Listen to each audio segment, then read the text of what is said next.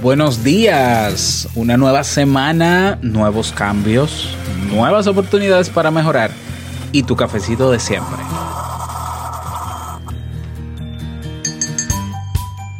Prisioneros de la dictadura de la apariencia, víctimas de una sociedad de consumo en la que cuanto más tienes, más eres. Es fácil caer en el error de preocuparnos demasiado por brindar una imagen social de éxito y felicidad, olvidándonos de nuestro auténtico bienestar. Pero ¿de dónde proviene el deseo de aparentar lo que no somos? Hoy reflexionamos al respecto. Escucha. Si lo sueñas, lo puedes lograr. El mejor día de tu vida es hoy.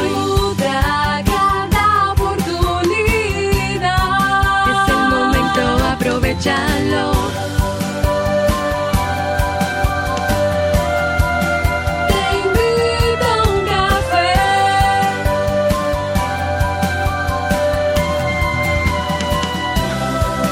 Te invito a un café.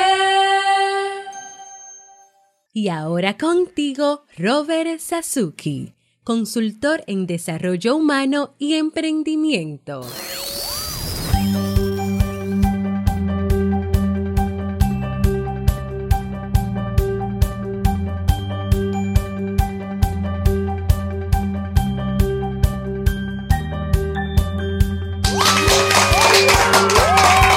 Hola, ¿qué tal con esa energía positiva? Esos aplausos y aquí tu cafecito. Espero que lo disfrutes en esta hermosa mañana. Damos inicio a este episodio número ochocientos sesenta y tres del programa del podcast Te Invito a un Café. Yo soy Robert Sasuki, capitán del Club Kaizen punto net, la comunidad de la mejora continua, donde cada semana tenemos nuevos contenidos, tenemos también eventos, todo lo que necesitas para aprender, emprender y mejorar. Y bueno, darte algunos avisos. Hoy, en el día de hoy, lunes seis de mayo, damos ya por aperturado los nuevos cambios en el Club Kaizen. No son tan drásticos. Eh, el Club Kaizen eh, ahora tiene un enfoque más hacia los resultados, más que al, al objetivo de tener muchos cursos y mucho acceso a cursos y clases y clases y clases. He hecho algunos cambios que me interesa que los veas, así que cuando puedas, pásate por club kaizen punto net para que veas también la nueva portada y así me des tu retroalimentación. Y si quieres escuchar el porqué del cambio en el modelo de negocio del Club Kaizen, tienes que escuchar el nuevo episodio de negocios D I Y, que es mi otro podcast, asimismo, negocios D y latina y luego Y. Ya lo buscas en tu reproductor, de paso te suscribes y así te puedes enterar, porque estaré hablando esta semana no solamente del cambio en el modelo de negocios, sino que te voy a hablar también de lo nuevo, que es el segundo aviso que te voy a dar ahora, y es T I U C Plus. ¿Qué es eso de T I U C Plus? Vamos a poner unos aplausos. Pues te cuento que a partir de hoy estrenamos T I U C Plus. Bueno, se escribe T I U C con el signo de más, pero en inglés se pronuncia plus. Puedes decirle T I U C más, bueno, como quieras. Um, ¿Quieres saber de qué trata? Pues ve a la página tiuc punto plus, es con U, tiuc punto plus, y ahí te vas a enterar. Queremos lograr un objetivo muy puntual y eh, para eso necesitamos de tu colaboración. Así que para que sepas de qué va toda esta nueva experiencia de T I U C Plus, ve a doble u doble u doble u punto tiuc punto plus. ¿Listo? Vamos a comenzar con el tema de hoy, pero no sin antes la frase con cafeína. Porque una frase puede cambiar tu forma de ver la vida, te presentamos la frase con cafeína.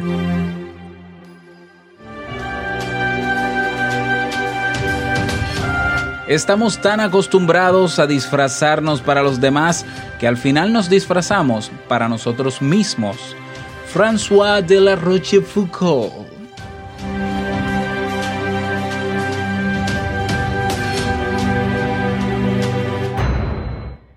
hasta francés tengo yo que hablar para mencionar estos nombres y apellidos. Pero bueno, vamos a dar inicio al tema central de este episodio, que he titulado Dime de qué aparentas y te diré. Y bueno, así dice un refrán popular, ¿no? Más o menos. Dice de dime de qué presumes y te diré de qué careces. Um, un refrán que a algunos le, les molesta, ¿no? Porque obviamente tiene su, su picardía y tiene también su poquito de verdad. Y como decía al inicio de este episodio, estamos presos en la actualidad en una dictadura de las apariencias. Eh, y ahora con las redes sociales se afianza aún más el hecho de que las personas sientan la necesidad de tener que mostrar lo que son o lo que tienen, sobre todo, para que se les categorice y se les um, meta, ¿no?, en un círculo social eh, en base a lo que se tiene, no necesariamente a lo que se es.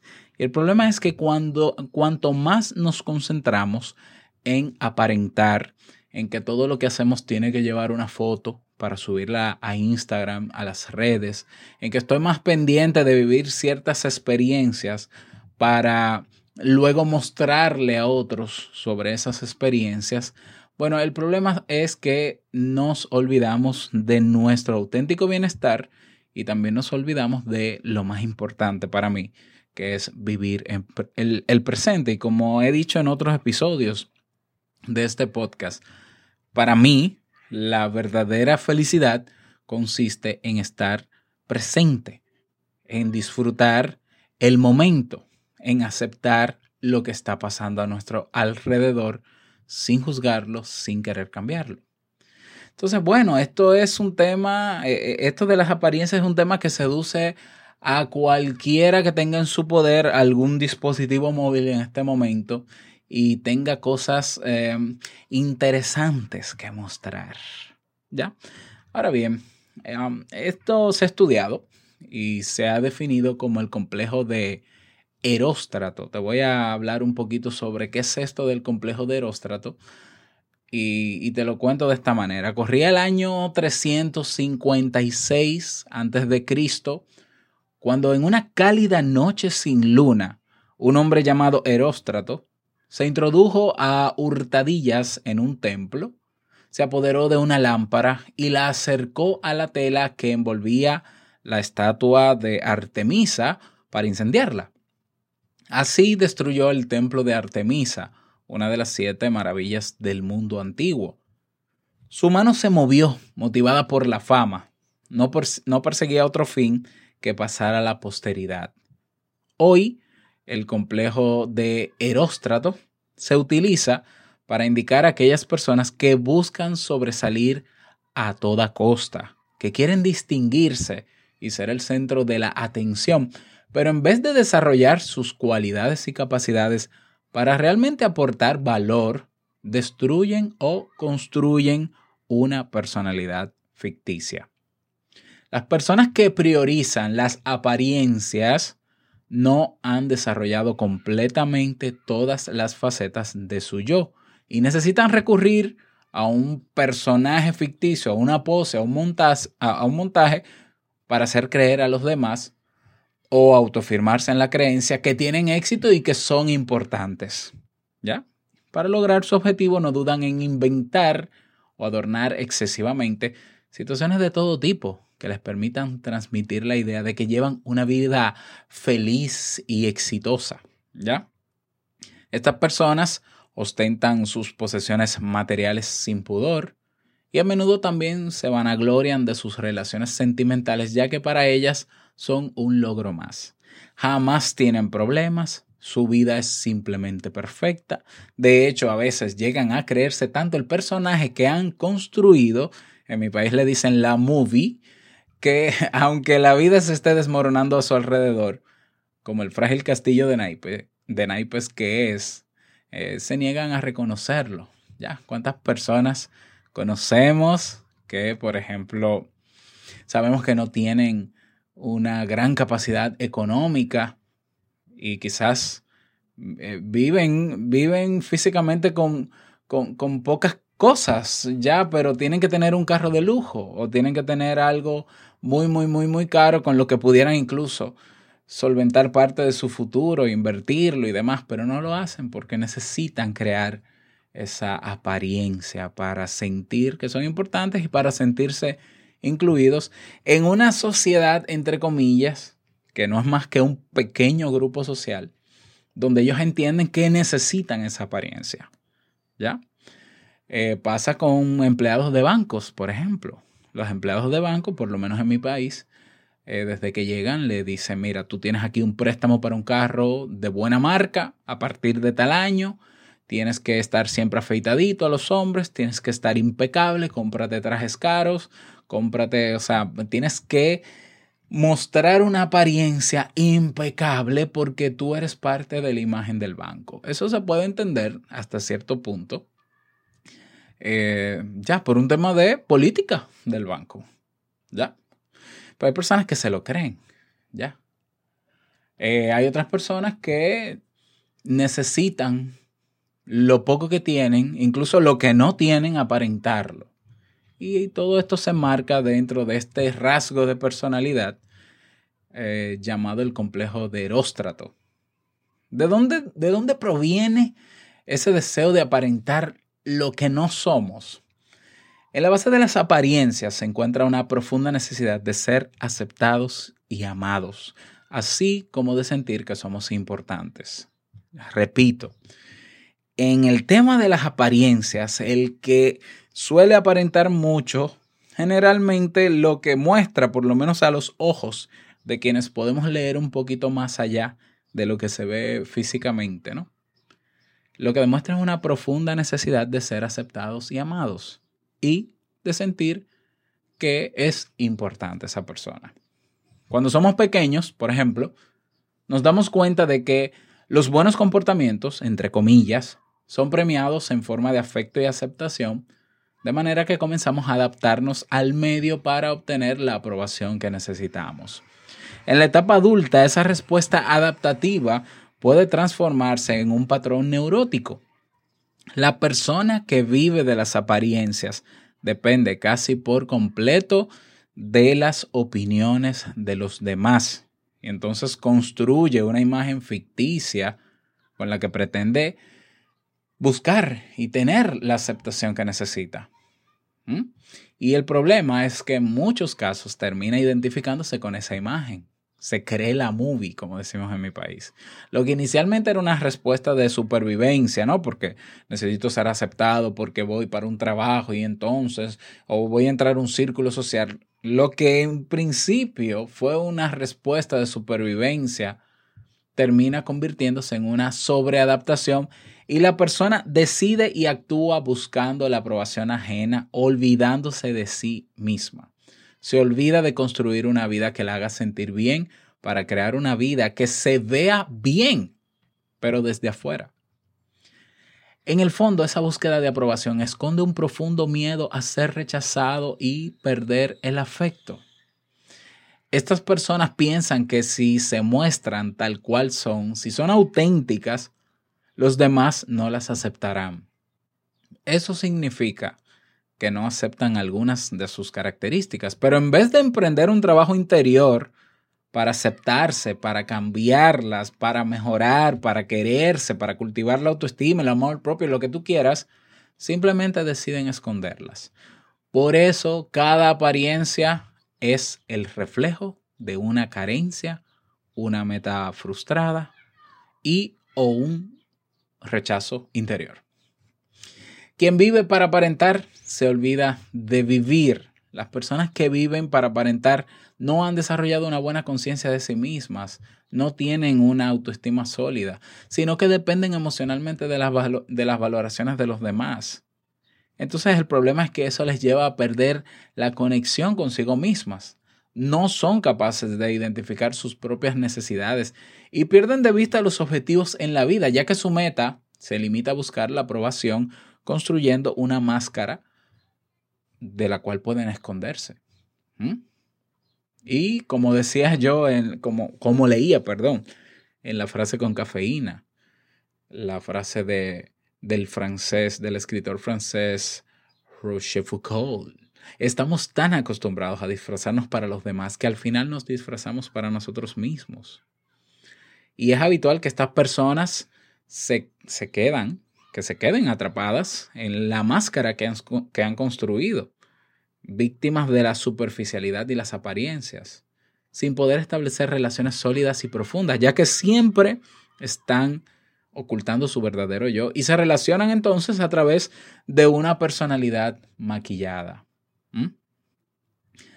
Um, si en algún momento tú has sentido temor por la ropa que te vas a poner para tal evento, por lo que tienes en este momento, y tú entiendes que tú deberías tener mejores cosas que las que tienes, porque la gente habla de ti, puede hablar de ti o tu mamá o, o algún familiar que tú tienes vergüenza de que visite tu casa y demás, tú tienes que hacer una revisión personal, ¿ya? Porque hay personas que me dicen, yo, yo tengo una persona muy puntual, muy, muy cercana a mí, que su discurso constante es en relación a las apariencias, que siempre que, que me ve en mi vehículo me dice, este vehículo hay que cambiarlo, Robert, ya tú eres una figura pública, tú necesitas tener un carro más avanzado, un, ya, entonces vamos a invertir en eso, vamos, porque tú sabes que la gente, y así me lo dice, tú sabes que la gente cuando tú vas a un lugar, lo primero que hace es, esa primera impresión es mirarte de arriba abajo. Y si ves que tú si ves que tienes unos zapatos de mala calidad o sucios, o si, o si ve tu vehículo, va a decir, mira, este es el Robert que habla en el programa.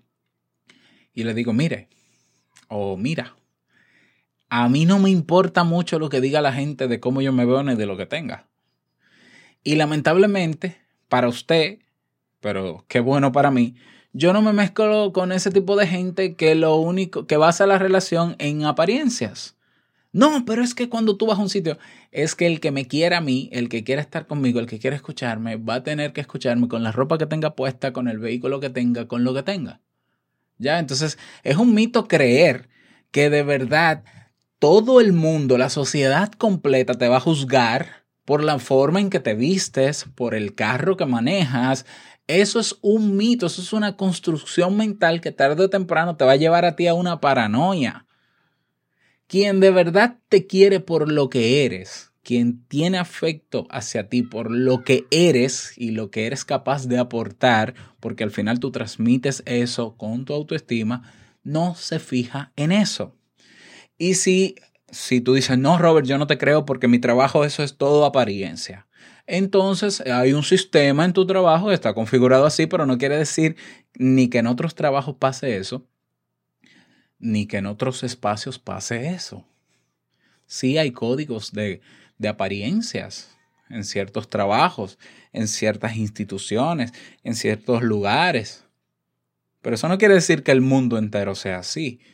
Y lo lamentable, y, y es algo que tú deberías reflexionar, si tú te rodeas con personas que constantemente están evaluando, evaluándote por lo que tienes, por cómo vistes, por cómo te maquillas, que si te peinaste, que si te maquillaste, que si te teñiste el pelo, que ay, mira que tú tienes esto aquí, que ve al salón, que date unos masajes, que date una liposucción, yo creo que estás rodeándote con las personas equivocadas.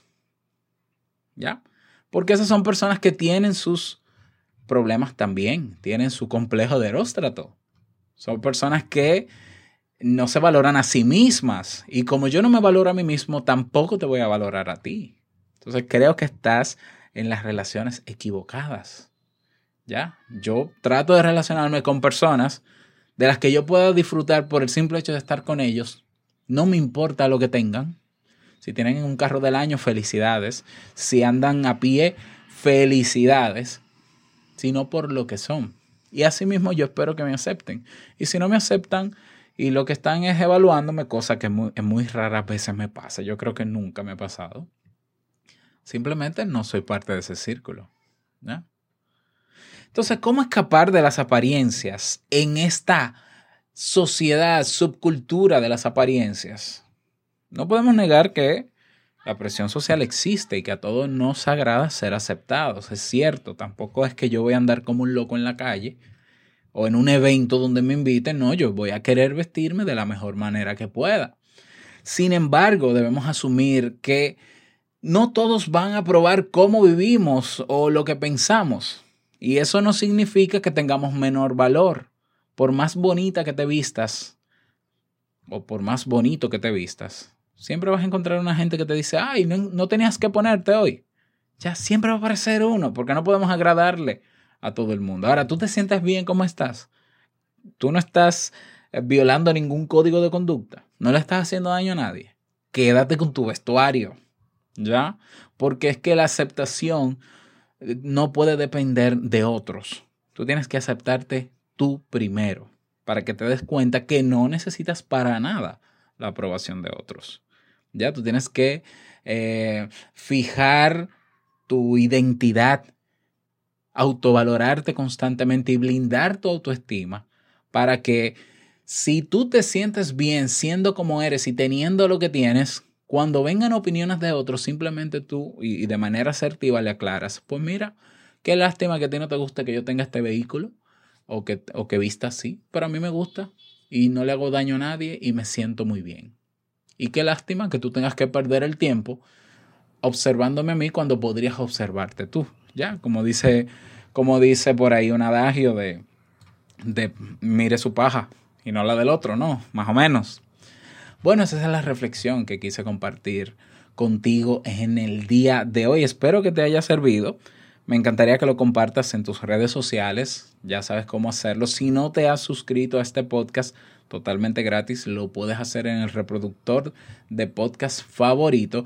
Y si quieres eh, una versión mucho más personalizada de Te Invito a un Café, recuerda ir a tiuc punto plus.